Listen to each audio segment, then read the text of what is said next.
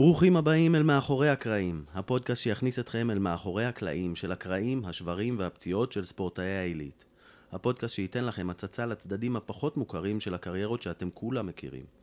הרגעים הכואבים, המלחיצים והמרגשים שלפעמים עיצבו אותם ועשו אותם למי שהם. אנחנו יותם פרי ונמרוד מלר, שנינו פיזיותרפיסטים שבאים מעולם הכדורגל בליגת העל ונבחרת ישראל, וכיום עובדים יחד בפיזיו-פרו, הקליניקה הגדולה והמתקדמת בארץ לטיפול ושיקום ספורטאים מכל הסוגים והרמות. ננסה לחשוף בפניכם עולם שלם שמתרחש ברובו הרחק מעיני המצלמות ולתת לכם הצצה לעולם המרתק הזה שנקרא רפואת ספורט. אז בואו הצטרפו אלינו למסע המרגש הזה ובואו נכיר את האורח הבא שלנו.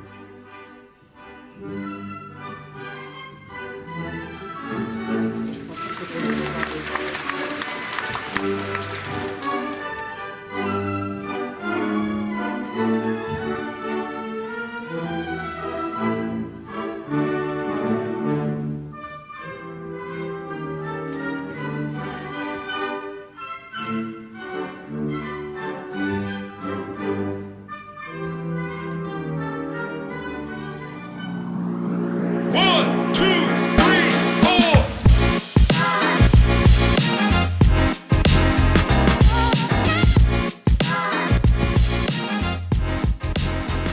מאחורי הקרעים, אה, יש לנו היום אורח סופר מיוחד.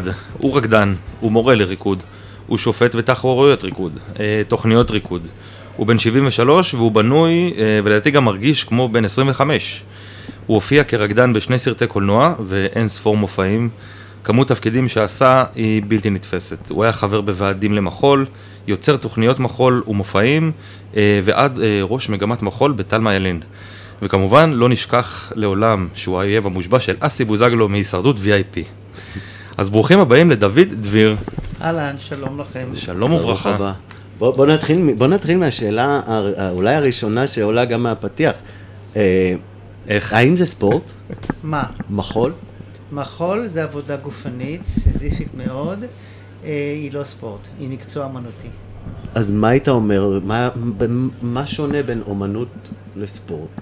או, או אני לא יודע, יש, אתה יודע לש, לשים הבדלים? כן, ההבדלים אצלי מאוד ברורים. אני באתי מהספורט, אה, הייתי ספורטאי בתור נער, אה, אם זה קפיצה, ריצה, לא כדור. אה, ואת המחול המקצועי התחלתי בגיל 21, אחרי- בסוף צבא. ההבדל הוא מאוד ברור. המחול זה עבודה שנעשית בתוך סטודיו. אה, מאוד אה, מוגבל אה, במרחק, בגודל, בגובה, לעומת האתלטיקה, הכדור וכל הדברים האחרים שזה נעשה בחוץ, בשמש, בצל, על מגרשים מאוד גדולים, האימונים הם נרחבים מאוד, פה זה הכל מצומצם, כל הבלט הוא בנוי על תרגילים מאוד מיוחדים שנעשים אך ורק לרקדנים. לעומת זה בספורט, באתלטיקה, בכדורגל, אמנם כל מקצוע דורש את הדברים שלו, אבל אה, הרוב זה די די דומה, זה כוח, התפרצות, אה, חוזק. אנחנו עובדים על גמישות וחוזק באותה מידה, וזה מאוד מאוד שונה מהספורטים, ספורט אה, שאנחנו מכירים. אה, אם נשווה את זה להתעלמות אמנותית למשל, אז אנחנו מקצוע שהוא רב שנים, עד גיל 40-45, והם עד גיל 20-22. זאת אומרת שהעבודה שלהם היא בעיקר גמישות. אנחנו כוח וגמישות, וזה מאפשר לגוף לעבוד הרבה מאוד שנים. וואלה, זה מעניין מה שאתה אומר. אתה, קודם כל ענית לי על עוד שאלה, שרציתי לשאול מה אורך החיים אה, של, אה, של קריירה, זאת אומרת של רקדן מקצוען. אז אתה כן. אומר עד, עד איזה גיל? הקריירה היא בדרך כלל מגיל 18-19, בארץ זה מגיל 21 כי יש צבא, אה, עד גיל 40-45, אה, אלה שהם באמת סופרים מגיעים לגיל הזה. אה, אחרי הגיל הזה צריכים לפרוש כי כבר הגוף לא נראה כמו שהוא היה וזה נראה פתטי. אה, אה, הבנתי. זאת אומרת. זה האסתטיקה יותר מאוד מכל חשובה דבר. האסתטיקה וגם היכולת אה, להרשים ביצועית. בוא, אם אתה מתחיל להיות- במקום רקדן שחקן, לך לבמה, תהיה שחקן. אה, יש לנו דוגמאות בארץ לכמה כמה אנשים מבוגרים שרוקדים, וזה פתטי בעיניי, כי הם לא רוקדים, הם עושים כאילו. לא הבנתי. מעניין, זאת אומרת, יש את העניין גם שזה, אתה עם כוריאוגרפיה. זאת אומרת, או שיש גם אימפ- אימפרוביזציה, אני לא יודע. הריקוד אה, הוא אה, היום מאוד מאוד פתוח. אה, אימפרוביזציה, בדרך כלל עושים אותה בשיעור, עושים אותה לקראת קוריאוגרפיה, אבל על הבמה עושים הכל מדויק ונכון, אלא אם כן זה מופע פתוח כזה שאין התחלה, אין אמצע ואין סוף. הבנתי, אבל שזה הייתי אומר עוד אחד מההבדלים מספורט. אני, תקן אותי אם אני טועה, יש, יש מקצוע ספורט שאתה מוכתב לך מה לעשות? אני לא חושב. יש תרגילים בכדורסל, יש דבר, כאילו, אבל אה, שום דבר הוא לא... מוב- סליחה, התעמלות. אה, התעמלות והתעמלות אומנותית. נכון. לגמרי, לחלוטין. כן, כן, זה כוריאוגרפיה לכל דבר. כאילו, אבל אם אתה מסתכל על ספורט אה, כדור, אז אין שום דבר שהוא סגור ככה. לא, לא, זה המון אימפרוביזציה וחשיבה מהירה.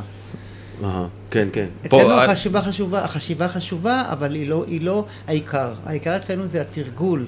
אנחנו מתרגלים 7-8 שעות ביום כדי לזכור את הריקוד, את הצעדים, ואז שנוכל לבצע את זה, גם להביע משהו עם הגוף, עם החשיבה, כי הריקוד יהיה כמעט אוטומטי. מהמם. זה, זה אפשר, אתה התחלת, התחלת לדבר בעצם, וזה מוביל לאחת השאלות הראשונות שלנו, של איך נראית שגרה של רקדן מקצוען, איך נראית שגרה של, אני מניח, רקדן מקצוען, כן. זה... ה- השגרה היא מאוד מאוד ברורה, והיא לא, לא יכולה להיות אחרת. אתה קם בבוקר, בא לסטודיו, אתה עושה שיעור. שיעור של שעה וחצי. בדרך כלל הלהקות הרציניות עושות שעה וחצי בלט קלאסי, כי זה הבסיס לכל העבודה הגופנית של הרקדנים. לאחר מכן אתה מקבל הפסקה של חצי שעה, ואז יש לך שבע, שמונה שעות חזרות על ריקודים חדשים וישנים, רפרטואר, סולו עם דואטים. כל, מק- כל אה, להקה עם הדברים שלה. אה, יש להקות שעושות את ההפסקה עוד פעם של שעתיים, ואחרי זה ממשיכות לעבוד בלילה. ואם יש לך הופעה, אז אתה מגיע, אה, נאמר, בצהריים באחת, שתיים, עושה שיעור חימום, שהוא בדרך כלל קצר יותר, ואז אתה עושה את החזרה על הבמה לקראת המופע, ואת המופע עצמו. זה גם, אתה מסיים ב-11 בלילה, זה אותם שעות בערך. עבודה מאוד סזיפית, מאוד ברורה. עכשיו, יש רקדנים שהם פרילנס. מה זה פרילנס? זה רקדנים שהם אורחים בלהקות שונות, הם הגיעו להישגים מאוד גבוהים, והם מוזמנים להופיע כאורחים בלהקה, בדרך כלל תפקידי סולו. אז היום שלהם נראה אחרת, הם בדרך כלל באים ב... ב בוא נאמר, שעתיים לפני ההופעה, עושים את החימום האישי שלהם, בלי שאף אחד יגיד להם שום דבר, כל מה שנוח להם וטוב להם, ואחר מכן מסתכלים על הבמה, עובדים הפרטנר טיפה על כמה דברים שהם קשים בדרך כלל, בהופעה. תשמע, זה מטורף. כאילו, מבחינת השעות שאתה צריך להשקיע ב... בלהיות רקדן לא, מקצועי, לא, זה מקצוע לא משתלם. עזוב, לא משתלם, לא. הוא, הוא גם, בוא, אנחנו נגיע לזה, אבל גם בטח לא בריא. אני לא בטוח, לא? לא בטוח שהוא לא בריא, אני ממש לא בטוח. אוקיי. אנחנו... תראה, תראה אותי היום, לא, איך שאתה נראה אתה זה... מבין? אבל זה עניין של ראש, אתה צריך לכוון את זה למקום הזה. אה, ברור שאם אתה עושה דברים שהם לא נורמליים, אז זה לא, זה לא טוב. אבל אם אתה יודע את העבודה שלך ואתה מתמיד בה, ואתה לא מוותר ולא עושה שטויות בדרך, אתה יכול לצאת מסחר מאוד מכל הכיוונים. אוקיי, יש לי שאלה, האמת, אה, עוד מעט גם נש- נשאל אותך קצת על מה אתה עושה היום, אבל כשאנחנו מסתכלים, נגיד, אנחנו מגיעים מעולם הכדורגל, אבל כל ספורט הכדור, כדורסל, כדורגל, אנחנו מייעצים להורים אה, הרבה פעמים שהילד יעשה עוד דברים חוץ מכדורגל וכדורסל. שיעשה ג'ודו, שיעשה התעמלות קרקע, שיעשה דברים שהם אקסטרה. מה, מה היית מייעץ לרקדן לעשות חוץ מריקוד? תראה, אם זה בתור ילד, אני חושב שהוא צריך לבחור, קודם כל, ריקוד זה בחירה מאוד מאוד סלקטיבית. זאת אומרת, אה, בנים למשל ממש לא יבחרו ריקוד בגלל החברה. החברה לא מקבלת ילדים רוקדים, לצערי הרב. אה, זה לא השתנה? זה לא משתנה? זה, זה, מש, זה השתנה אצל החברה הנאורה יותר. Mm-hmm. אבל החברה, לא פרימיטיבית הייתי אומר, אבל החברה השבטית, המשפחתית, Mm-hmm. לא מקבלים את זה. מאוד קשה. כי ישר יש קונוטציה, מי שרוקד הוא גיי. כן. וזה מאוד קשה למשפחות אה, מסוימות. כן. אה, אני חושב שאם הוא בחר בריקוד, יישאר בריקוד, שלא יעשה עוד משהו אחר. כי סוג השרירים שמפתחים הם מאוד מיוחדים, זה שריר שהוא ארוך מאוד וחזק מאוד. ואנחנו יודעים שחזק ואורך לא הולך ביחד. והגוף שלנו הוא כזה. מעניין מאוד. אוקיי, למרות שאני כן, אני כן זוכר אה, סיפור, על כל מיני סוגים של מקצועות ספורט שהיו שולחים את הספורטאים שלהם לשיעורי מחול, לשיעורי בלט, כדי לשפר אותם ולהעשיר את אבל לא הפוך. זהו, אבל לא הפוך. לא הפוך, לא, לא, אוקיי. בכ- בכלל, אני רוצה להגיד שעוד, עוד, אה, אני, אני, מעניין אותי אנחנו, באופן. אנחנו נורא ספונטניים, כאילו אנחנו ישר גלשנו לתוך העניינים במקום להישאר בתבנית שלנו, אבל, אה, אה, דיברת על שמונה שעות, לפעמים יותר, של אימון, במרכאות, ביום, אני לא מכיר, לא שמעתי על הרבה מקצועות ספורט שעובדים בצורה כל כך אינטנסיבית. התעמלות אמנותית. זהו, אז, אז נכון, אז שם שם, זה קיים. שם, אה, גם מכשירים, זה קיים שם. השאלה באמת, איך, אה, איך במצב הזה שומרים, זאת אומרת, האם זה עוזר אולי אפילו למניעת פציעות, או שיש, או שיש לזה גם, אה, או שזה גם גורם לעומס, איזשהו עומס יתר. זאת אומרת, צריך לתכנן את זה בצורה כזאת שזה לא יגרום לעומס. אה, תראה, אנחנו בונים את הגוף של הרקדן במשך 7-8 שנים. זה לא קורה ביום אחד. והבנייה היא גורמת לכך שהגוף ידע להגן על עצמו מהמון דברים שגורמים לו לפציעות. אני בתלמה ילין הייתי 30 שנה, ואני נדיר שמישהו נפצע בשיעור. נדיר. כי השיעור נבנה בצורה כזו שזה מתחיל מהקל אל הכבד. בצורה כזאת פשוט הגוף יודע לשמור על עצמו. אני כרקדן, היו לי פציעות, לא אגיד שלא, אבל יחסית לרקדנים, כמעט כלום. כמעט כלום, זה בגלל ששמרתי על הגוף שלי.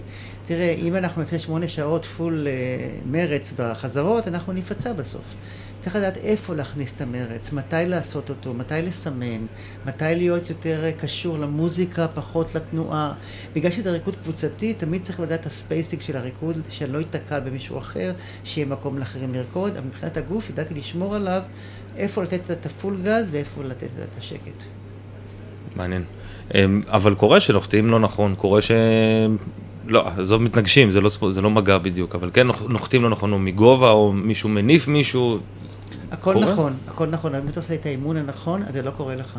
יש, תראה, יש בריקוד את החוקים שלו. הקפיצה היא מתחילה ממקום מסוים, יש לה קטע באוויר ויש נחיתה. עכשיו, אם אתה יודע איך לעבוד, אתה בנוי נכון, והגב לא ימשוך אותך אחורה, אלא במקום הנכון, יש הגב נורא מרכזי בריקוד. ברגע שהוא במקום הנכון, אתה לא תפצע, אלא אם כן קרה משהו לא רגיל. פתאום אה, אור נכבה. אתה לא רואה איפה לנחות. אז פסיכולוגית אתה כבר נבהל. כמו שיכול להיות שפתאום אתה קפצת ומישהו במקרה טעה והלך במקום אחר. עשית מחשבה שלך, אבל כעיקרון לא אמורים לפצע. אוקיי. לא אמורים לפצע. טוב, אז בוא נחזור קצת ל... נחזור לרצף שלנו. עכשיו ניתן לך. תודה.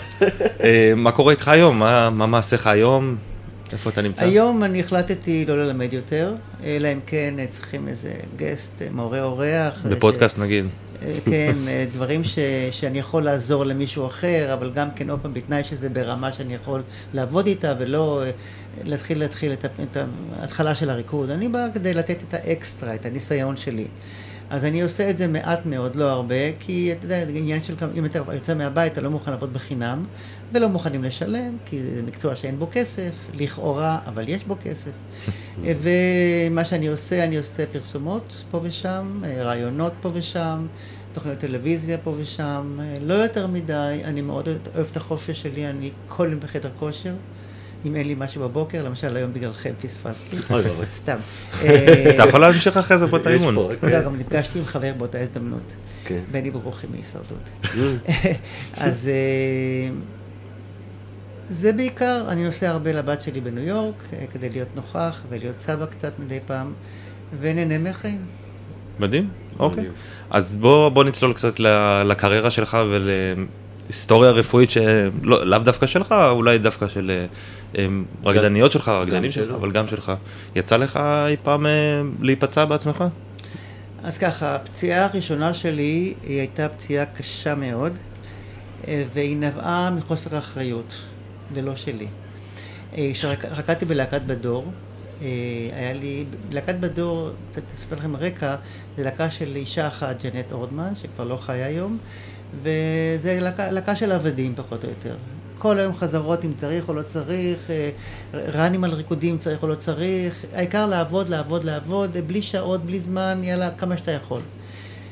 ואני קיבלתי דלקת בגיד אכילס, כי אה, העסיקו אותי יותר מדי, אה, המון חזרות, והמון, והייתי צעיר, והיה לי אמביציה, ורציתי, וזה היה חשוב לי, ומחוסר ידיעה, כל מיני דברים עשיתי כנראה לא נכונים, ונתחיל את הרקע, שאני נולדתי בקיבוץ נחשולים, בגיל אה, שנה קיבלתי פוליו. Mm. פוליו בחצי גוף השמאלי שלי, מכף רגל ועד ראש. ונשארה לי נכות סמויה, שכל הצד השמאלי שלי חלש יותר. ורגל השמאל היא דקה יותר מרגל ימין, למרות שבעין מקדימה לא יראו, אבל עין שמבחינה בשני סנטימטר הבדל. והרגל שמאל שלי פה לקחה את הפציעה. האכילס ברגל שמאל קיבל דלקת חריפה, והיה פעם רופא שקוראים לו שטיינבך, דוקטור שטיינבך, בבית חולים תל השומר, שהוא היה רופא של הלהקה, והוא נתן לי זריקות קורטיזון לתוך הגיד, בעקב, זריקות כואבות תופת. באיזה כל- גיל זה היה? הזריקות? בגיל 24, 25, משהו כזה. ואחרי הזריקה, שבועיים כלא היה. לא כואב, לא שום דבר, עבדתי קשה, המשכתי, והוא המשיך להיקרע כנראה או משהו. בקיצור, אחרי שנה וחצי עברתי ללהקת בת שבע, אה, בגלל העודף עבודה הזו שהיה לי בדור שלא לא הייתי מוכן להסכים לזה, ולהקת בת שבע הייתה להקה יותר עם ראש על הכתפיים, פחות עם עבדות, ואחרי חצי שנה נקרא לי אכילס. קרע מלא. כמה זריקות היית אומר. קיבלת שם? אחת או יותר? 12? וואו. וואו. כמה יוסי בניון אז אמר? שמונה? אני לא זוכר, אבל... משהו אה, כמו כן. שמונה. כיום, כיום כבר, אה, אני מניח שאולי גם אתה יודע, אבל כיום כבר פחות נהוג לעשות את זה, או- או נכון, לפחות זה. מודעים יותר. זה בטח. אוכל את השריר, מעכל וזה- את זה אוכל. את הכל, בדיוק. אז זה מה שקרה, ואני...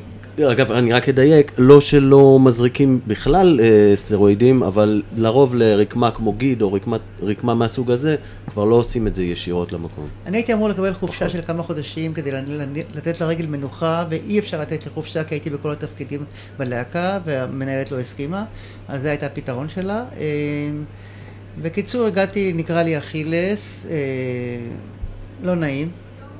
עשו לי ניתוח, חיברו לי אותו, ואחרי הניתוח אה, העור לא התאחה, הגלד לא התאחה, כי נכנס לי חיידק בניתוח.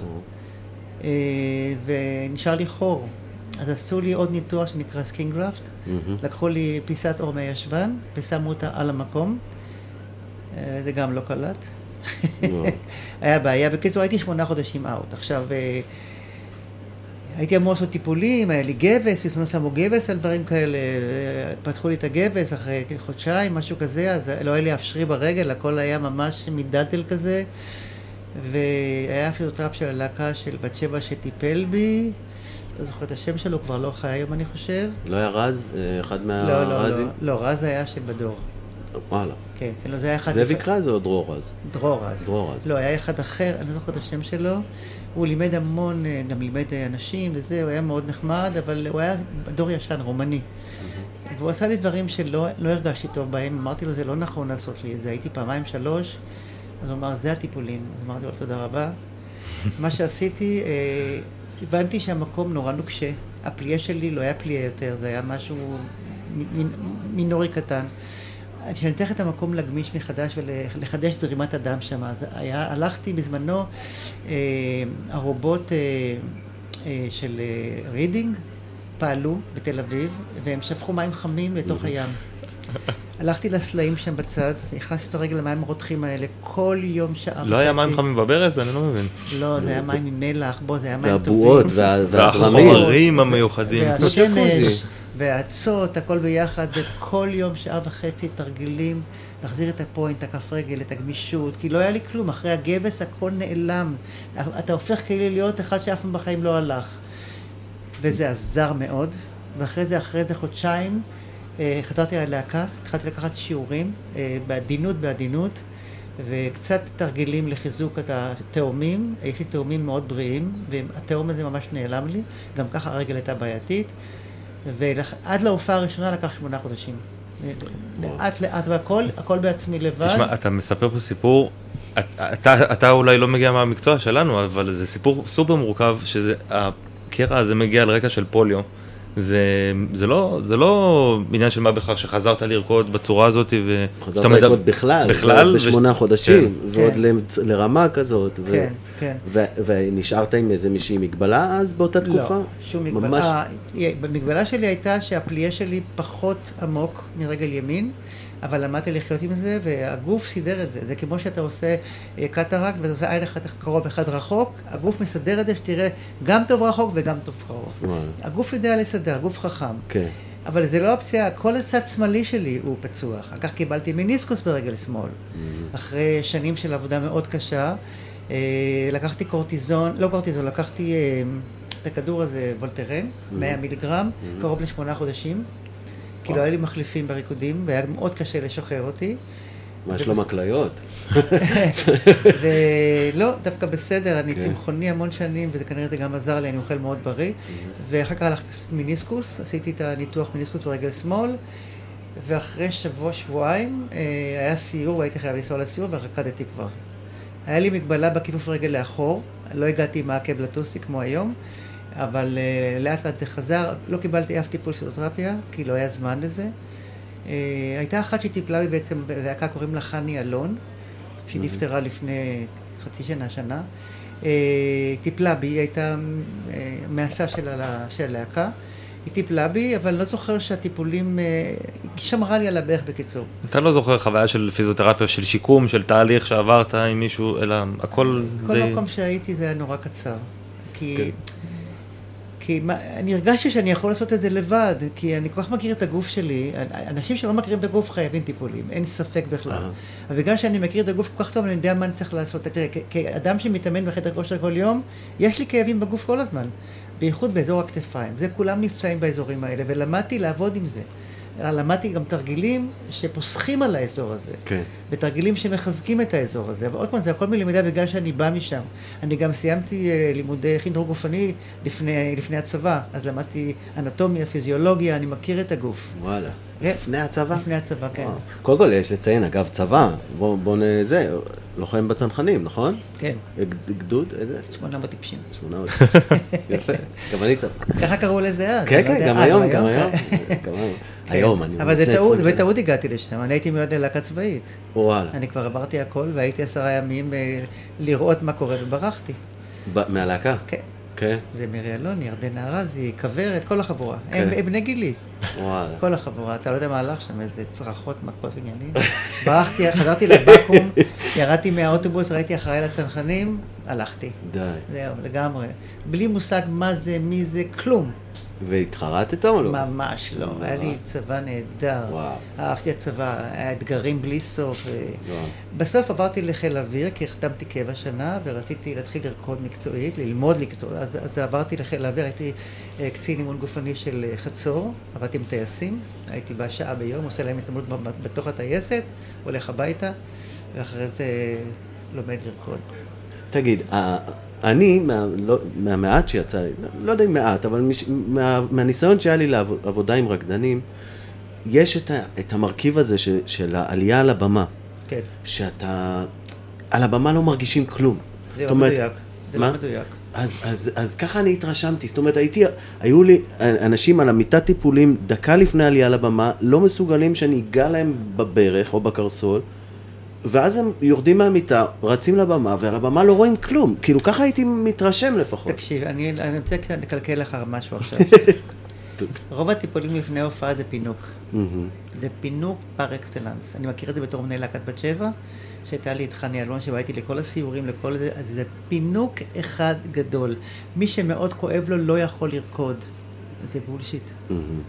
זה פינוק, וזה בסדר, אפילו שזה פסיכולוגית, אני תמיד הסכמתי, אמרתי, אם זה עוזר לך, סבבה. אבל בינינו, כשדיברתי עם חני, אומרת, אין להם כלום. הם, הם, הם באים להתפנק, וזה בסדר, אין בעיה. לכן הם קיימים. תגיד, אני, מש, אני משווה את זה קצת לכ- לכדורגל, אין מה לעשות, אני, זה העולם ברור, הצר שלי. ברור. אבל לפעמים אה, אה, אנחנו כפיזיותרפיסטים באים למאמן, אנחנו אומרים לו, תקשיב, אה, X ו-Y, הם עכשיו, לא יודע, 50-60 אחוז, הם עם כאבים, אם אתה ממש ממש מתעקש, אפשר לתת להם כדור והם ישחקו במשחק. אתה מעדיף אותם או שאתה מעדיף אה, מישהו אחר? יצא לך לעמוד בדילמה הזאת של כאילו, אני חייב לעלות עם זאתי, אני לא מעניין אותי, היא תרקוד היום. לא. בחיים לא הכרחתי, אילצתי, חוץ מאת עצמי, לא אילצתי אף אחד לרקוד אם הוא מרגיש לא טוב. אם זה חום, אם זה קלקול קיבה, אם זה כאב בשריר מסוים, מעולם. אני אומר, אתה מחליט, זה אחריות שלך, אתה בלהקה.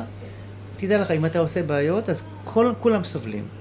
אם, אם אתה מתפנק, כולם סובלים, כי או להחליף קאסט, שזה מאוד מאוד קשה ברגע האחרון, או לבטל הופעה, שזה בלתי אפשרי לפעמים, או להחליף ריקוד, שזה גם קשה מאוד. הוא עושה להם מצפון. לגמרי, כי גם לעצמי אני עושה את זה. אני הופעתי פצוע כל החיים שלי. זאת אומרת, תמיד כשהיה לי פציעה אף אחד לא ידע.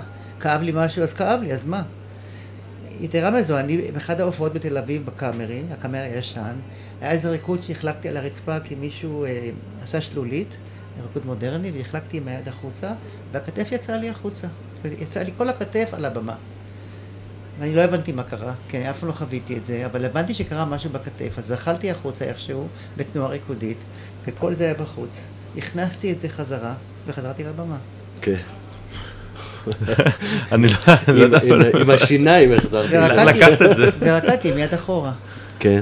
זהו, אז יש גם, הרי יש גם את העניין של באמת, האם זה, זה, מי שרוקד עם כאב או עם משהו כזה, אז, אז אה, זה יכול להשפיע על, על איכות הביצוע, זאת אומרת... אין ספק בכלל. כן. אם אתה פצוע ולא יכול לבצע, אל תעלה לבמה. ברור שבייחוד הסולנים, אם אין להם אפשרות אה, להרים את הבחורה או בחורה להיות על הפוינט, אז אין טעם לך לכל הסיפור הזה. כן. לכן החימום לפני ההופעה והחזרות זה דבר מאוד מאוד חשוב.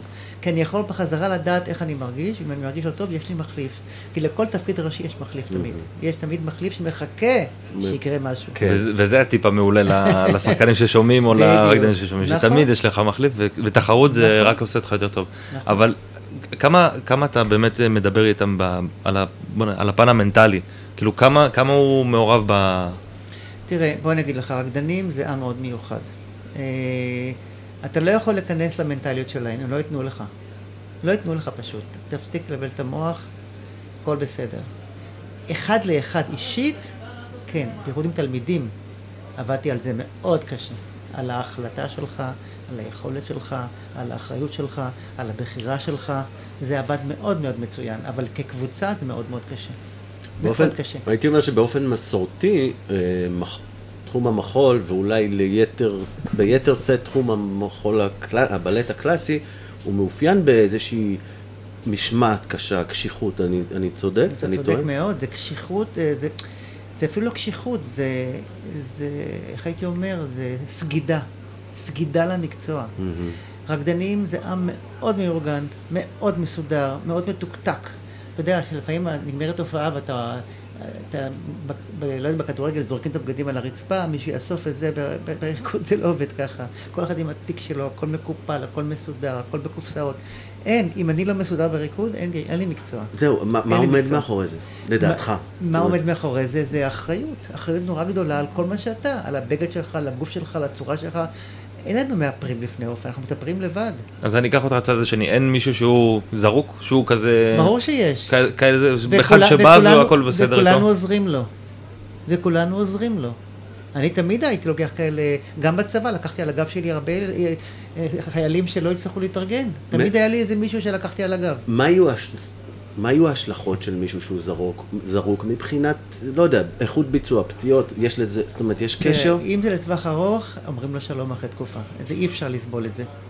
עכשיו, לגבי, לנו, לי בת שבע היה רקדן בשם ברונו, צרפתי.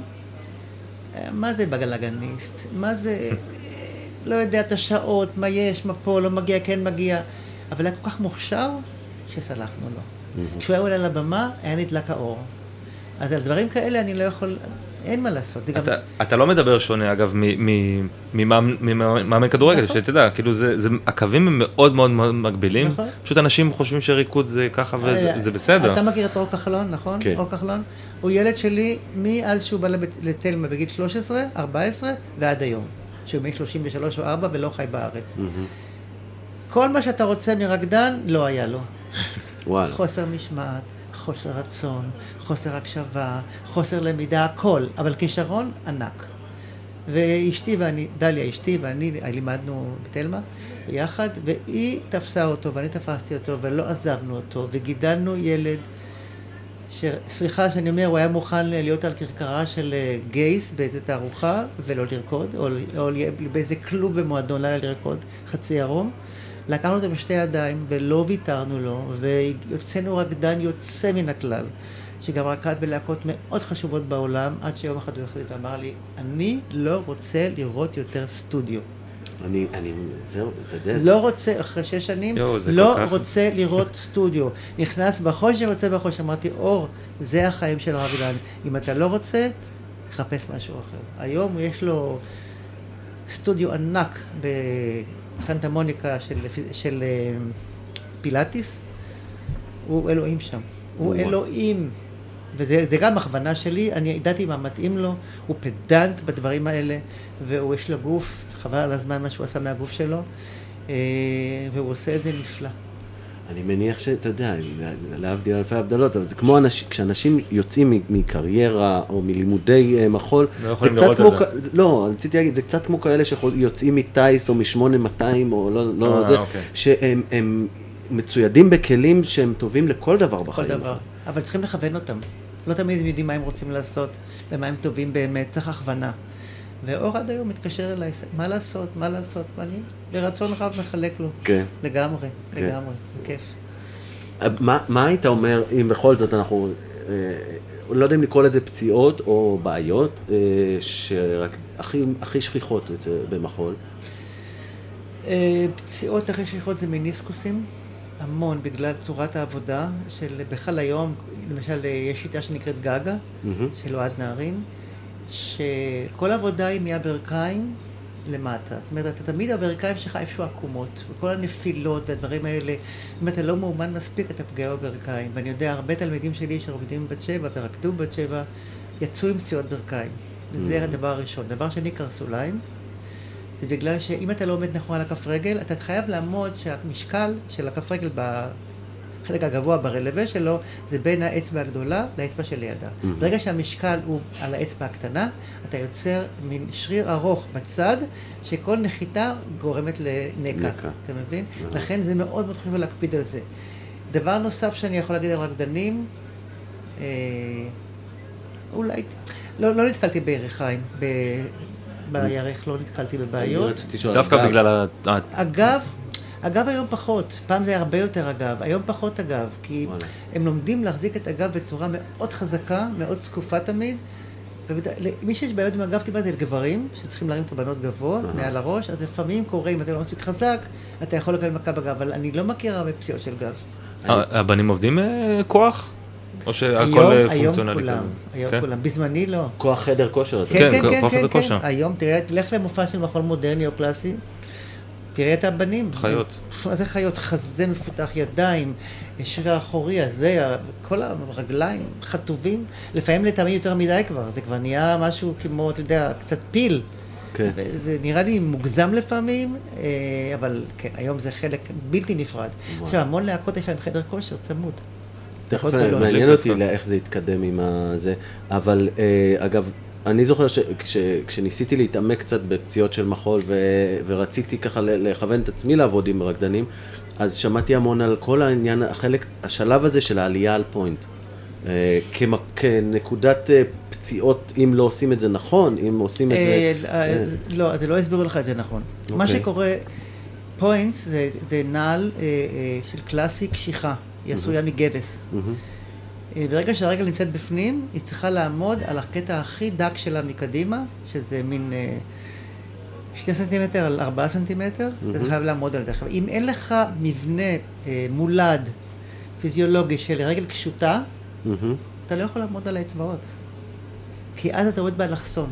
מהמם. עכשיו, כשאתה עומד באלכסון, משקל הגוף הוא באלכסון. ואז מה שקורה, כל הכף רגל מתעוותת. ואז יש פציעות. לכן, אני- כשאני בוחן תלמידים בבית ספר, ואני רוצה אותם שיהיו קלאסיים, אני צריך לראות שהכף רגל קשוטה. לגוף הישראלי, הים תיכוני, אין כף רגל קשוטה. זה יותר משהו שקשור ל... לחבר העמים, אצלם כולם נולדים עם הדבר הזה, זה משהו כנראה גנטי, כנראה משהו. יש אמריקאיות טובות בזה, גם יפנים וסינים קשה מאוד למצוא עם כף רגל. אה, יש בעיה עם זה לבנות, מאוד בעיה. אם אין לך כף רגל, אל תרקדי קלאסי. חבל על הזמן, זה בזבוז זמן. הנה, אתה עונה לי על עוד שאלה אה, שרציתי לשאול. את, אתה, את יכולה לעבוד אה, שנה, שנתיים, שלוש, ולחשוב שהגעת, את באה לבמה, נפתח המסך, את עלית- באלכסון, נפלת על אני התחת. חושב שראיתי איזה סרט שקושרים להם את הרגליים או משהו כזה וממש מכווצים להם את הרגליים. לא, לא, לא, זה זה יפני, זה היפנים. זה היפנים. סליחה. זה זה היה מעמדי. לגיישות. כן. לגיישות היה מעמד שכף רגל קטנה זה יפה. אז בסוף מה שנהיה, נהיה דייסה שם, לא- לא כף רגל. כן, כן. אני ראיתי כמה כאלה, נחרדתי, יש עוד כמה היום. מאוד זקנות, מאוד כן. מאוד זקנות. יאללה. תגיד, אתה יצא לך בתור, אה, נקרא לזה מאמן, אוקיי? אה, להעמיס על מישהו יותר מדי ברמה שהוא שהוא נפצע? לא, לא זכור לי דבר כזה. בכלל, מי שהיה פצוע, אמרתי לו, אל תעשה חזרה, אל תהיה בחזרה, אל ת... כשת- כשתהיה בריא תבוא. אף פעם לא, כי בוא, אני יודע שזה רק יהיה יותר גרוע, אז למה? עכשיו, לפעמים אנשים עושים פציעה כסיבה לצאת מריקוד. שהם לא רוצים ריקוד מסוים, אומרים, אני לא יכול, אני פצוע, זה קשה לי, אני לא יכול וכל זה, תודה, שלום. אבל uh, אני אף פעם לא איבדתי בפרך אף אחד. אני אישית עבדתי בפרך. אחרים, כמה שהם יכולים. אבל אם היינו עושים חזרה גנרלית או משהו כזה, וצריכים לרקוד מעליו מישהו לסמן, חבל לו על הזמן. ויצא לך לפגוש מישהו שבא וסיפר לך, או ששמעת ממישהו שהוא משוגע והוא מגזים והוא פוצע? בטח, בוודאי. מורים. תראה את נבחרת כן, כן. ישראל בהתעמלות. בוא, מה נגיד לך, איך קוראים לה? אירה? אה, אוקיי. לא, בוא, אירה היא מאמנת מעולה אולי, אבל אין לה, אין לה אלוהים. אין לה אלוהים, ואני יודע מתוך בנות שעברו אליי מהתעמלות. אה, הורגים אותם, הורגים אותם. לוקחים להם את הרגל להביא לראש, בכוח, בוא. זה בלתי כן. אפשרי. ואיך אתה לא. מתווכח עם תוצאות? אה, בוא, ת- אה, תוצאות אחרי ש-800 מתים בדרך וחמישה מגיעים, זה לא תוצאות בעיניי. איך אומרים, כדי לעשות חביתה צריך לשבור כמה ביצים. בסדר, אוקיי. אני, אני לא בעד, אבל אני אומר שאי אפשר אחרת. ותראה, ישראל על המפה בהתעמלות אומנותית, גם בנבחרת וגם ביחידים, בגלל הדבר הזה. בגלל הדבר הזה שמכריחים אותם ולא מוותרים להם. יש להם גם נתונים ראשונים שהם פתיחה, בוא. פנטסטי, כן? הגמישות שלהם והכוח שלהם, כן. בונים אותם המון שנים, מגיל 6 או 5, לא יודע מה, עד שהם רואים תחרות זה 12-13, לא לפני כן. עובדים מאוד מאוד קשה, וזה גם מקצוע שבסוף יחידים נשארים, זה מקצוע איום, איום, איום, יש המון המון דמעות. מה מה אחוז אה, נשירה באמת אה, בריקוד? אה, נשירה במלהקה או בית ספר? בוא נתחיל מבית ספר. תראה, בית ספר, אני כמרכז מגמה בתל מיילין, שמתי למטרה להוציא רקדנים. כשאני באתי זה היה עוד בית ספר. אמרתי, אני רוצה להוציא רקדנים מקצועיים. אה, כלומר, לא אני לבד, כל הצוות שלי, בייחוד אשתי, שהיא אלופה בקלאסי, אז היא אה, לקחה את הקלאסי לידיים בצורה מאוד חזקה, ואחרי שלוש שנים התחלנו להוציא רקדנים.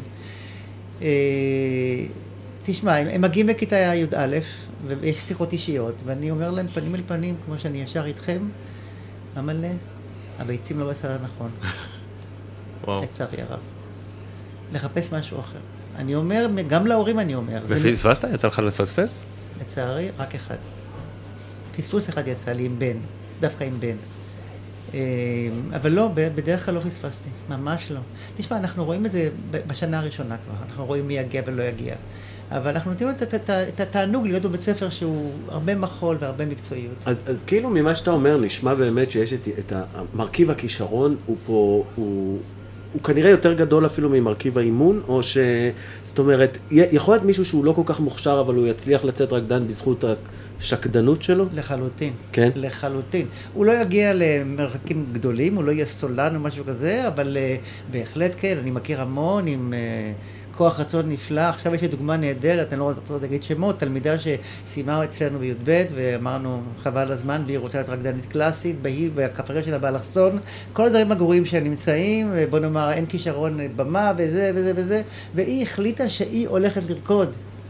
ואני אמרתי גם לאימא וגם לה, אני לא בטוח שהבחירה נכונה, לא בטוח. לא, אבל זו ילדה שהיא גאונה. בלימודים זה פשוט אה, עבר לידה ככה. והיא הצליחה להתקבל לבית ספר של וגנובה, שזה הבית ספר ב- ב- ברוסיה, לשנה. וואו, זה פשוט להוריד את הכובע. וואו. אבל כן. אבל עוד פעם, אני לא בטוח מה יצא מזה. כן, כן.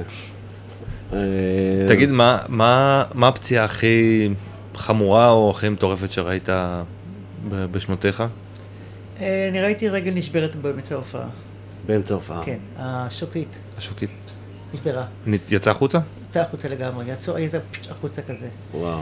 זה קרה בריקוד קלאסי, בבלט הישראלי, אה, ברומאו ויוליה. אה, הוא לא היה תפקיד ראשי, אבל היה לו תפקיד משני, הוא היה צריך להיכנס ולדרוך ככה על הרגל, לעשות משהו באוויר, כזה קבריול זה נקרא, והוא נחת לא נכון על הרגל, והשתטח על הבמה, גררו אותו החוצה, שבר את הרגל. וההופעה ש- שווה- המשיכה. שווה מרוסק. וואו. אז אני, אני אומר שהיה לו חסר סידן בגוף, לפי דעתי. כן, יכול להיות שזה... הוא לא הקפיד. או שהוא היה עם שברי מאמץ מאוד. מתקדמים. ש... או, זה, הפציעה הזאת היא מאוד שכיחה אצלנו. כן. שווה כן. מאמץ, בייחוד בשנים הראשונות. מה מה המעטפת, נגיד, של להקה כמו בת שבע, אמ, מעניקה ל- לרקדניות, רקדנים שלה? אגב, מבחינה- אגב, מבחינת פיזיותרפיה לדוגמה, מבחינת הזמן אולי. לציין את, אה, אה, אה, את חברתנו, שהיא עכשיו דורין. הפיזיותרפיסט. דורין. דורין, נכון. היא עכשיו הפיזיותרפיסטית החדשה של בת שבע, אני לא יודע אם לבד, אבל כן. בדרך כלל יש אחד, אין שניים. אבל כשיש שתי להקות צריך לפעמים שניים. כי זה הופעות ממקומות שונים וכאלה דברים. Uh, תראה, להקת בת שבע היא להקה עשירה. שיש לה אפשרות לעשות המון דברים שבאף להקה אחרת בארץ אי אפשר.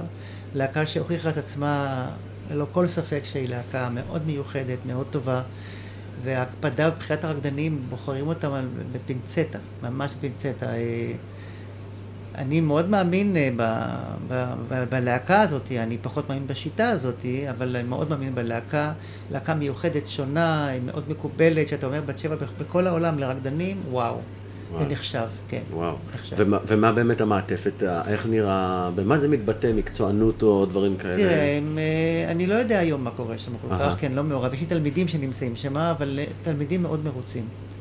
המשכורת מאוד נמוכה, זה ידוע לרקדנים, זה באמת אה, שפל של הצעות, זה נורא ואיום.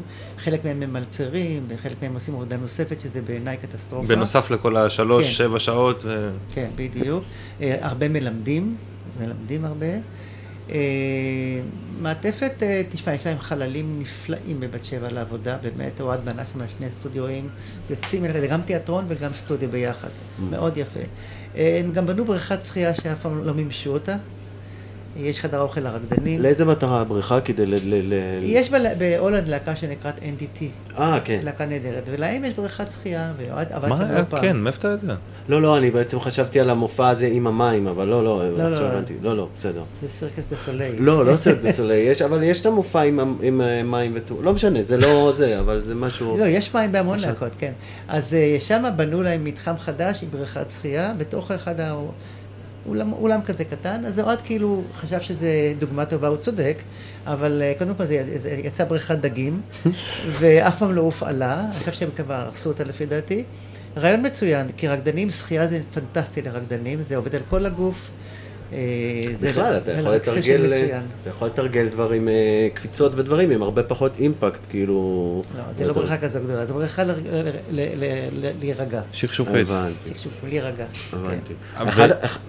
מה? אחד הדברים ש... אה, לא יצא לי לראות, ל- לא יודע אם ל- לבושתי, לא יצא לי לראות הרבה הופעות אה, אז אני פחות ממך. אבל יצא לי, יצא לי. אחד הדברים שהכי הרשימו אותי, האנשים האלה, אתם, מסוגלים לקפוץ קפיצות של מטר וחצי באוויר, לנחות על במת עץ, ואתה לא שומע כלום. נכון. אה, זה הבלימה. משהו לומדים לבלום. לא-. בגלל זה מזכירים את זה מתחת, יכולים לישון שם. לא, לא, יש טריק. אין- שם שום, אין שום, אין שום במה מיוחדת בו. זה לא כהתעמלות, יש להם במה עם קפיצים מיוחדים, נכון. שאתה באמת נופל ואתה יכול עוד לקבל איזה- גובה, זה בסדר גמור. לנו יש במה, בדרך כלל במות בכל התיאטראות הם, הם גם לתיאטרון, הם גם לאופרה, הם גם למחול, להכל, לכן הקרשים הם מאוד עבים. בסטודיו היא בנויה אחרת, היא בנויה בטכנולוגיה מאוד מיוחדת, כדי שלמנוע פציעות. בתיאטרון זה עץ לגמרי, אין לך שום חלל מתחת, אתה פשוט נוחת על עץ. אבל ה- ה- מה, מה, מה זה האימון המיוחד של הרקדנים? זה איך לנטר, איך לנחות, אנחנו לא נוחתים סתם, אנחנו עוברים דרך אצבעות, דרך כף רגל, דרך עקב ודרך הפליה. עכשיו אנחנו עושים, ראיתם פעם חתול שקופץ אה, מגובה, מה קורה לו באוויר? הוא מותח את הידיים, ולפני הנחיתה שנייה הוא עושה את זה. זה הפליה שלנו ברגליים. את זה אתה מתכוון, נותן איזשהו כיפוף קטן, כאילו בדיוק. בורח זה, מהרצפה. ה- לא, זה פליה. כן, כן. זה ש, שהנחיתה תהיה רכה. לא תפגע, וזה אנחנו עושים גם על הבמה, אנחנו קופצים באוויר, עם הנגיעה של הקר- האצבעות ברצפה, אנחנו פותחים ברכיים החוצה, ואז הנפילה מעודנת. מדהים, זה פשוט, זה פשוט מדהים לראות. אגב, אתה מזכיר לי, יש את העניין הזה שאתם נאלצים, רקדנים בכלל, נאלצים לעבור מבמה לבמה.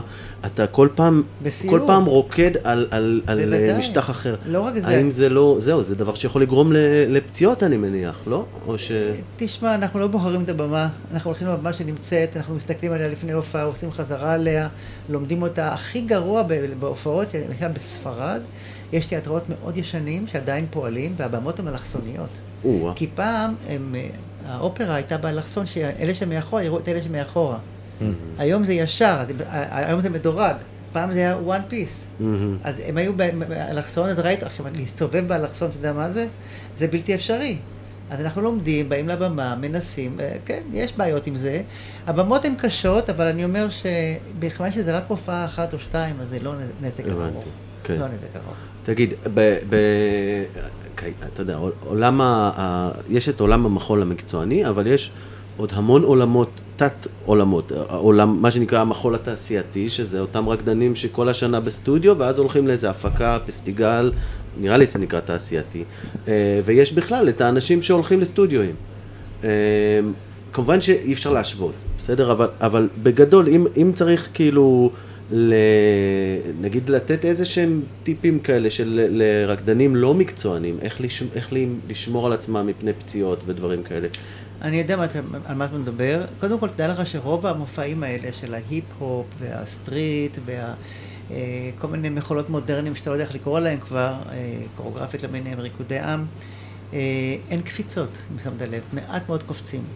כי קפיצה זה טכניקה מאוד מאוד שונה. עכשיו, ברגע שאין קפיצות, יש לך, פחות בעיות של פציעה.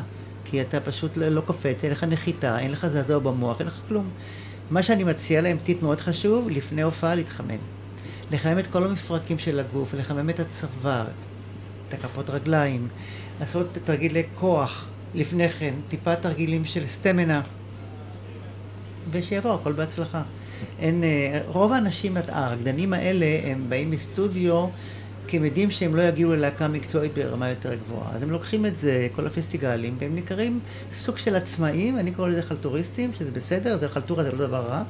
והם עוברים מכל מקום. יכול להיות שלפעמים אפילו הם מתפרנסים יותר טוב מהמקצוענים. זה בטוח שכן, כן. אבל זה טווח מאוד קצר, אל תשכח. כן. בגיל 30-32 אתה כבר לא נראה כמו זה בן 18, ותחשוב מה אתה עושה עם עצמך. אז הם כן. הופכים לקוריאוגרפים, למורים, אתה יודע. לא, בכלל, אני, אני יצא לי לעבוד עם הפסטיגל כמה שנים, ויש את העניין הזה שזה אנשים שבאים מאפס כושר, נכון, אפס מעמד, נכון. לדבר נורא נורא אינטנסיבי. אה, הריקודים לא ארוכים בדרך כלל, והם לא קשים מדי. הם המון, בגדי, המון ביגוד יפה ותאורה כן, יפה. כן. אה, ותוך כדי חזרות, אם עושים חזרות של חודשיים, שלושה, אז הם מקבלים את הסטמינה הנכונה לריקודים האלה. Mm. הם גם יכולים לסמן, אף אחד לא רואה אותם. אתה יודע, יש שם על הבמה 30 רקדנים, מי רואה את זה מאחורה מצד שמאל, בחייך. כן, כן. וגם הקהל... האמת שאני יש לי, אני יש לי נטייה, אני לא, עוד פעם, לא הייתי בהרבה פעמים בחול, אבל אני תמיד יש לי נטייה דווקא להסתכל על, ה, על הפריפריה, לראות אם הם עושים אותו דבר, אתה יודע? הם לא עושים אותו דבר. הם לא עושים אותו דבר. ממש לא, ממש לא. כן. נגיד אם אני הייתי שם, אני הייתי עושה דברים אחרים לגמרי. אז טוב שאתה לא שם. הייתי עושה בכוונה, לראות אם מישהו תופס אותי. תגיד, אני רוצה להחזיר אותך רגע דווקא לפציעה שלך, כי הפציעה של הגיד אכילס לא דיברנו עליה מספיק, אמ, ומעניין אותי קצת מה, איך, איך זה השפיע לך מבחינה מנטלית? כי אנשים שעוברים פציעות כאלה מורכבות, זה מכניס אותם לדיכאון, זה מכניס אותם לשאלות על מי אני ומה אני ואיך אני, איך אני, כאילו, אני מה אני עושה עכשיו. אני בורחתי באופי מאוד מאוד uh, נוח. אני אדם שלא כועס, כמעט. בוא, פה ושם כן קצת. יש לנו צילומים שלך, דוד. אה, אני יודע להפוך את הרע לטוב. אני רואה את הכוס המלאה. אני יודע שכל דבר יש לו זמן שלו, והכל מסתדר, עם סבלנות, עם קצת חשיבה. אני אדם נורא אופטימי, אופטימי בצורה חולנית. כשאומרים לך שיש מלחמה, אני אומר, חבר'ה, זה עוד שנייה נגמר. אני לא אומר מסכנים וזה, כי אני... זה חלק מהחיים שלנו, אז מה עכשיו אני אבכה על זה ש... נכון, לא טוב לך לגור בעוטף עזה, אל תגור שם. תעבור דירה. קל לי להגיד את זה? נכון, קל לי להגיד את זה. מצד שני, אני הייתי עושה את זה. במקום להיות חרד, הייתי מחליף מקום עבודה, מקום מגורים, מסתדר אחרת. מזכיר לי, יש את השיר של חווה אלברשטיין על הכפר הזה, ב... ש... ש... על הכפר, על, ה... על ההר געש, למה אתם לא עוזבים, וזה, יש איזה שיר. אתה יכול לתת לנו את זה שנייה? לא. לא? שיר מאוד יפה, דרך אגב, ומאוד מעניין על השיר. אה, אז לא, לא השפיע עליי פציעות, אני ידעתי שזה יחלים, שזה יעבור. לא היה רגע של חשש כאילו לקריירה? אומרת, אולי אני... קודם כל, אני חייב להגיד, אני במקביל, מאז שנכנסתי ללהקת בדור, בלט הישראלי התחלתי. Mm-hmm. לימדתי במקביל תמיד, mm-hmm. לימדתי ילדים. אני הרי במקור מורה חינוך גופני, mm-hmm. אז uh, אני מכיר את הגוף. עכשיו, ברגע שהתחלתי ללמוד בלט, התאהבתי בזה, בצורה יוצאת מן הכלל. ולמדתי את החשיבה הלוגית של זה, למה הדברים נעשים ככה ולא אחרת. ו... אבל אם לוקחים לך את המשהו שאתה הכי אוהב לעשות בעולם, זה מכניס אותך. לא, אני יכול ללמד, מה קרה? אה, נגמר, נגמר. אין שום בעיה. אני יכולתי גם לשיר. יש לי קול מאוד יפה, יכולתי להיות זמר. אבל זה לא, לא בא לי טוב. אני אהבתי את הגוף, באתי לעבוד עם הגוף, אז אה, הייתי מלמד, תדע לך שמורים עושים הרבה יותר כסף מאשר רקדנים. כן. אני הייתי מלמד יומיים בשבוע כשהייתי בלהקות, כל פעם שלושה שיעורים כל, כל, כל אה, יום שהייתי הולך, הרווחתי משכורת כפולה מהרקדן. אבל הריקוד זה מחלה, זה אין, זה, זה ב-DNA שלך, אתה לא יכול לסרב לזה. אני יכולתי ללמוד רפואה, ללמוד זה, ללמוד זה, לא, הריקוד לקח אותי עד הסוף. מעניין. תגיד, מי הרקדן או הרקדנית הכי גדולים שיצאו לך לעבוד איתם? לא חייב להיות ישראלים. אה, רקדנים או קוריאוגרפים? כי רקדן בדרך כלל הוא לא קוריאוגרף. לא. רקדן, רקדן. רקדן? מישהו גדול, מישהו ענק? לא. כלום? לא היו בדרכי כאלה. וואלה. עם הקוריאוגרף הכי, אה, הכי, הכי נחשב היום זה אוהד נהרין. הוא בנה עליי סולו, שזה היה מאוד מאוד כבוד. ולפני שהייתי מנהל בת שבע, אי אפשר להגיד שהייתי מנהל אז הוא עשה לי סולו. לפני שהייתי בת שבע הוא עשה לי סולו מאוד יפה על, על מותו של, על רצח של ג'ון לנון. אה, נדמה לי שהוא עשה את זה לעצמו והוא העביר את זה אליי. אה, סולו שמאוד אהבתי, מאוד התחברתי אליו, עם אוהד, אוהד, אוהד הוא בעיניי הוא גאון. כן. סוג של גאון בריקוד, אין לו ספק, וחכם מאוד. הוא יודע להפיק מזה את המקסימום. ואתה זוכר את ההופעה הכי גדולה שלך אולי? משהו שהיה top מבחינתך? או שזה היה הסולו הזה? לא, ההופעה באמת הכי top שלי הייתה בקרנגי הול בניו יורק. היה ערב התרמה ללהקת בת שבע, לא ללהקת בת שבע, לקרן תרבות אמריקה ישראל, שהיא תומכת באומנים ותומכת בדברים כאלה. והיה לי שם דואט שעשה לי קוריאוגרף מאוד מפורסם שנקרא רוברט כהן, שהוא כבר לא חי. הוא עשה לי ועוד רקדנית שקוראים לה שלי שיר, שהיא נמצאת באילת. דואט מאוד קשה, דואט של שש דקות עם איזה חמישים הרמות, שהיו מאוד קשות. ואני זוכר שנפתח המסך, הרי קרני גאון מיועד לקונצרטים, לא לריקוד. הוא לא בנוי לריקוד. וכשנפתח המסך, ואני הייתי צריך לצאת ראשון לבמה, פתאום אני חשבתי שהדם התנקז לי מהגוף לתוך הבמה. ככה, מין כזה, הכל ירד לי למטה.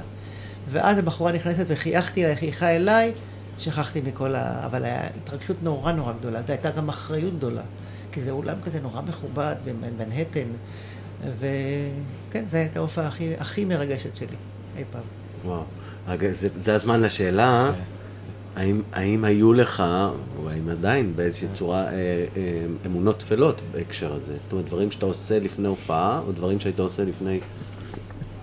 אני אדם נורא הגיוני, נורא רציונלי, שום דבר, אין לי אמונה תפלה בשום דבר, ממש נקי מחטא בנושא הזה, שום דבר. כל הופעה היא אחרת, כל מקום הוא אחר, כל ערב שאתה מופיע הוא נראה אחרת, כי אתה, אתה עובד עם הגוף, אתה יודע, פעם יצא לך ככה, פעם ככה, הקהל לא רואה את זה, אני מרגיש את זה, אבל אמונות טפלות, ממש לא. זה לא אני.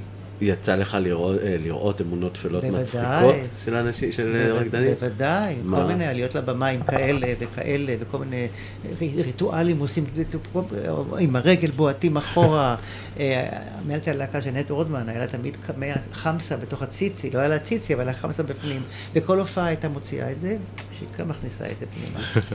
אה, היו תופעות. מה שמזכיר לי, דרך אגב, זה רק- רקדנים, זה עם שחי אה, מאוד מאוד צפוף אחד עם השני. מאוד צפוף, הזמן. זאת אומרת, מאוד. כל העניין דבק, הזה של, של... דבק. גם ריח. ריח, זיעה, הכל, ודאי זה שאלה בכלל. בוא נגיד, זה לא הכי, זה לא קל לעבוד עם אה, זה, זה, לא. זה הריח של הבמה, והריח והכל מלוכ... מאוד לא, לא היגייני במיוחד. גם אני זוכר סיפורים אה, על, על, נקרא לזה, על, על נפיחות. נפיחות לי היה משהו יותר גרוע. הייתה לי אה, אה, פרטנרית שרקדתי בריקוד, אה, שהיה לי דואט איתה, והיא הייתה כנראה במחזור, והיה לה ריח. מהמם. אלוהים אדירים, אני חשבתי שאני הולך למות. יצאתי מהבמה אחרי הדואט והלכתי לשטוף את הפנים ולרחוץ את הפה, אתם לא מבינים מה עברתי, לא מבינים. ריח גיהנום. אפשר- אפשר להוריד את זה. בעריכה. לא, לא, לא, לא, איך אני... אני צריך לסמן את זה כ- כרגע הכי חזק שלנו. מעולה. אה, מעניין ממש. בסדר, נראה לי, תכלס נראה לי שאנחנו בסך הכל עברנו את, רוב, ה, רוב, ה, רוב הדברים, נכון? כן, כן. אמ, ספר לנו בקצרה, סתם מעניין אותי ככה, על המעבר ל- ל- להישרדות, כאילו, מה מה הקשר? כאילו, אוקיי, אני מאוד מאוד אוהב טבע, מחובר לטבע, לא לגור, אבל אה, לראות. אני כל כך אוהב חיות וטבע. ו... חיות הכוונה לחבר'ה מה... לא, לא, לא, אה, חיות. אה, ואני לא ראיתי לפני כן הישרדות בכלל בטלוויזיה. לא, אני ידעתי שזה קיים, פה ושם הייתי מסתכל, אני אומר, מה הם עושים שם? לא, את הדיבורים לא אהבתי, בין... המשימות אהבתי, דיבורים פחות. והייתי בתלמה ילין, ואמרתי, איך אני עכשיו יכול ללכת למקומות כאלה? אמרתי, אני אולי אתנדב, אני יודע מה, אשאל מה קורה עם זה, ולא, לא יצא, לא יצא, לא יצא. איך שקיבלתי את המכתב שמודיעים לי שאני סיימתי את אה, שנותיי בתלמה ילין, בגיל 70 כמעט, טלפון, הישרדות. אתה מוכן לבוא לרעיון להישרדות? אמרתי, מאיפה, מאיפה נפלתם לי עכשיו? יואו. איזה מתנה יפה. גדול. הלכתי, קשקשתי, התקבלתי, ו... זה היה לי יציאה מאוד טובה מה, מתלמה, כי בתלמה בנינו אה, בית ספר מאוד טוב למחול, אחד, אחד הטובים בארץ, עם, עם כל הצניעות. מהמם. ואמרתי, מחליף, ביקשתי להביא שאני אביא מחליף, לא הסכימו. הם יבחרו את המחליף, כי פחדו שאני אינטר, אינטרסנט למשהו. אה, ולא, הביאו מי, ש, מי שאני ממש לא רציתי, וגם אמרתי למחליפה, את לא מתאימה, חבל, אל תהיי פה. אה, והיא הייתה, ואחרי שנה היא עפה. ואמרתי, כל מה שבנינו ב-30 שנה, יהרסו ביום אחד, נורא קל להרוס הרי. נורא קל להרוס. אה, אז אמרתי, מה, וההישרדות הוציאה אותי החוצה לחלוטין מהדבר הזה. זה היה ממש פנטסטי בשבילי, ממש טוב. ואני חייב לשאול, כשאתה מסתכל, הסתכלת על הפרקים וזה, כשהסתכלת על עצמך, מה, מה, מה הרגשת? הרגשת פדיחה? הרגשת... זה סתם תהייה שאני תמיד רציתי לשאול מישהו שיצא מהישרדות. כאילו, הרגשת טוב עם עצמך כשהסתכלת על עצמך במסך? תראה, בגלל שלא ידעתי למה אני בא בכלל, אז הכל היה לי הפתעה. ו... כלום? לא קיבלת הכנה? לא... לא, שום דבר. אני דיברתי עם מישהי ש... מישהי שהייתה, אבל היא אמרה לי, אין מה להגיד, אתה תגיע ותסתדר. אז תודה רבה, הבנתי. אנשים נורא טובים לפעמים. אז אה, כשראיתי את זה, אז אמרתי, יכולתי לעשות אחרת, כאילו, אתה מבין? אבל אה, אה, הבנתי למה עשיתי את מה שעשיתי. הייתי נורא עני, מאוד עני, ואני כל הזמן אמרתי גם למתחרים, אני באתי לעזור לכם. לא באתי להקנית אתכם, לא באתי לקחת מקום ראשון, אין לי שום מטרה. שתדעו תדעו את זה, אני צריך, אני באתי ועבדתי נורא קשה בשבטים, מאוד קשה. אם זה להביא זרדים, אם זה להביא מים, אם לדאוג למי שנפצע, כל דבר הייתי שם בשבילהם. אה, אז לכן לא, לא, לא חשבתי שאני צריך לראות משהו אחר שם. תשובה מעולה. אנחנו קוראים לזה אוסולניק, אוסולניק זה אחד שבא והוא הוא עצמו והוא לא... והוא לא... לא, הוא לגמרי משחרר. לא. מה שכן, אני אה, לא, לא מיציתי, זה הכל. יכולתי יותר, והפרישו אותי. כן, הפרישו אותי. אז זהו, אז בוא, לא מיציתי עם השאלה הזאת, אני שואל אותך, מה, מה, מה התוכניות שלך? מה התוכניות שלך לעתיד? איפה אתה רואה, מה אתה רואה את עצמך? תראה, לא אני... יש איזה פרויקטים, אני, דברים שאתה- פרויקטים אין. אני ברוקדים כוכבים, אני אחד השופטים, אני מקווה שאני אמשיך, יש לנו עוד עונה בקרוב, מתחילה בינואר. אה, מה שאני חושב... אגב, אלכס היה אצלנו, אוי, למות עליו. הוא היה אצלנו פה. למות איתו. עליו. הוא היה- היום העלינו... היום העלינו את הפרק איתו. איזה אדם, וואי. אני רק ראיתי אותו, אמרתי, זהו, נגמר הסיפור. אמרתי לכולם, נגמר, מה? נגמר הסיפור. ראיתי פוטנציאל להסתר, בכלל, מי שבא מהתחום הזה, בוא, בינינו. אה, מה התוכניות? אה, אני נורא, הייתי נורא רוצה, שזה לא כך קורה, שינצלו את הידע שלי. בהכוונה, באיך לעבוד עם ילדים, מבחינה מנטלית, לא רק, לא רק תרגילים. מה לדרוש מהם בכל גיל, איך לדבר איתם. אני, אני גם הייתי, הרי- היום תלמידים זה הורים, ממש הורים. ואני הייתי עם ההורים סבבה, ההורים אהבו אותי אהבת נפש, באמת, אפילו ילדים שקיבלו ממני לפעמים אה, הערות לא טובות וזה, ההורים הבינו ואמרו לילדים, אם הוא אומר, אז תקשיבו. והיו אומרים לי, הילד מתלונן וכל זה, אמרתי, תני לטפל בזה, והכל יסתדר. אני... צריכים לקחת את הניסיון הזה, אבל משום מה משרד החינוך חשב שהניסיון הזה לא שווה, ולהביא צעירים שלא יודעים מה זה בלט בכלל, ולקרוא לזה מגמת מחול, אז אה, שיהיה להם לבריאות. אה, זהו, אני, אני פנוי לכל הצעה היום שהיא אה, נחמדה וטובה לי, לא פוסל שום דבר, מהמם. ושוב הישרדות גם אני מוכן ללכת, כן. אין לי שום בעיה, לא, את זה מיציתי. הרפתקן, סקופ. הרפתקן. כן. סקופ. לרוץ למיליון היה נחמד בשבילי, כל מיני כאלה דברים. האח הגדול פחות. הזמר במסכה. אה, לגמרי, לגמרי. זה רעיון, זרקת רעיון. לגמרי. מעניין מה הוא יהיה, הזרד. מה? לא, אני אהיה אכילס. נגיד אכילה זה גדול. טוב, מעולה. טוב, דוד, היה לנו תענוג, באמת, אני, השכלתי המון על אה, עולם הריקוד, כי באמת לא היה לי מושג. אה, עדיין אין לך מושג. עדיין אין לי מושג סתם, ואני גם לי. לא, זה לא עולם. ומלואו, אין ספק. אה, וממש ממש תודה, ונהנינו, ושיהיה בהצלחה לכל אשר תפנה. בהחלט, ושאני עוד פעם אומר לכל הרקדנים וכל מי שעובד עם הגוף, לא לשכוח שזה כלי מאוד עדין וכלי מאוד פגיע. אם אתם עושים פעילות בכל גיל שהוא, תעשו קודם חימום, שהגוף ידע לקראת מה הוא הולך. מעולה, אחלה טיפ. תודה רבה. נמרוד, סיבוב פליי. אה, אז הגענו לסיומו של עוד פרק של מאחורי הקרעים. אנחנו מקווים שנהנתם, שאולי למדתם משהו חדש, כי אנחנו מאוד והמון. חשוב לנו לציין מספר דברים... מה זה אתה לא רוצה? הסגיר הנכון. אז מה, איפה אתה? צריך תחתוך את זה. ואני אשים את הסגיר הזה. הנה, הנה הוא, סליחה. מה זה שזה לא איזה מכתב שכתבת זה לאשתך? הסגיר הישן, לא, זה הסגיר הישן. טוב, מיכל היקרה. עכשיו שקט, אני מקריא. אני יכול לחתוך הכל. הגענו לסיומו של עוד פרק של מאחורי הקרעים. אנחנו מקווים שנהנתם. אם אתם חושבים שהפרק הזה יכול לעניין מישהו שאתם מכירים, אז שתפו אותו ותמליצו עלינו. לסיום גם נגיד שחשוב לנו שתזכרו שכל פציעה היא סיפור בפני עצמו, ולכל פציעה מהלך ושיקום והחלמה שונים וייחודיים. אז אם אתם כרגע פצועים, תהיו סבלניים, קבלו את הדברים כמו שהם ותנסו להפיק את המיטב ממצבכם. כי בסופו של דבר, כל פציעה היא הזדמנות. הזדמנות ללמוד משהו חדש על גופכם, או הנפש שלכם. הזדמנות לשפר משהו, או לרכוש יכולת חדשה, ובעיקר, הזדמנות לחזור חזקים יותר וטובים יותר. אנחנו היינו יותם פרי ונמרוד מלר מפיזיופרו, ונשמח לפגוש אתכם בפרק הבא של מאחורי הקרעים. מעולה. וואו, דוד.